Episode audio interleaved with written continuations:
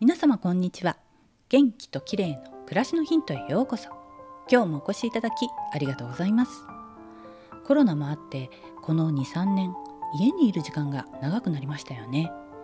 なので家の中がごちゃごちゃしているとつい気になってしまうので私もだいぶ断捨離をしました。ただ東京と軽井沢両方なので結構大変なんです。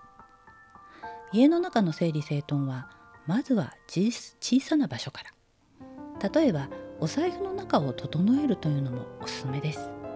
そこで今日はお財布の管理についてです。皆さんはどんなお財布を使っていますか？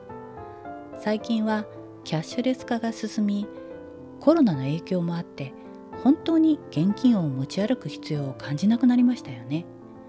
バッグも小さいのでお財布は持たないという人も多いのかもしれません。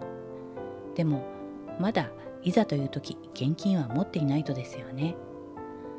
一時期は長財布は家に置いておいて小さな2つ折りの財布を持ち歩いていたことがありましたが小さい財布ってやっぱり使いづらいんですよね。そこで最近はお札を折らずに収納できる長財布でしかもとても薄型のタイプのものを見つけて愛用しています。ほとんどカード入れみたいな薄さですが長財布の存在感はしっかりあって小銭が発生した場合も少しは収納できるチャックもついています。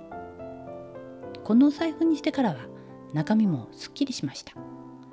とにかく入らないので外出の際に必要なお札数枚と本当に必要なカードが23枚だけ。小銭はもらったらすぐに使いたまらないように気をつけています。なので整理整頓するといってもお札の種類や向きを揃えてレシートなどの不要なものを処分することぐらいでしょうか。でもお財布の中を整えると気分がすっきりして心の状態も整う気がするのでおすすめです。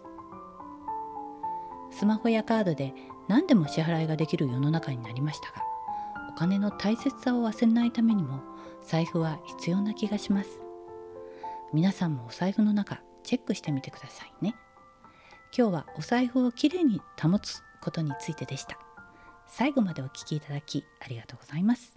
またお会いしましょう。友吉ゆきこでした。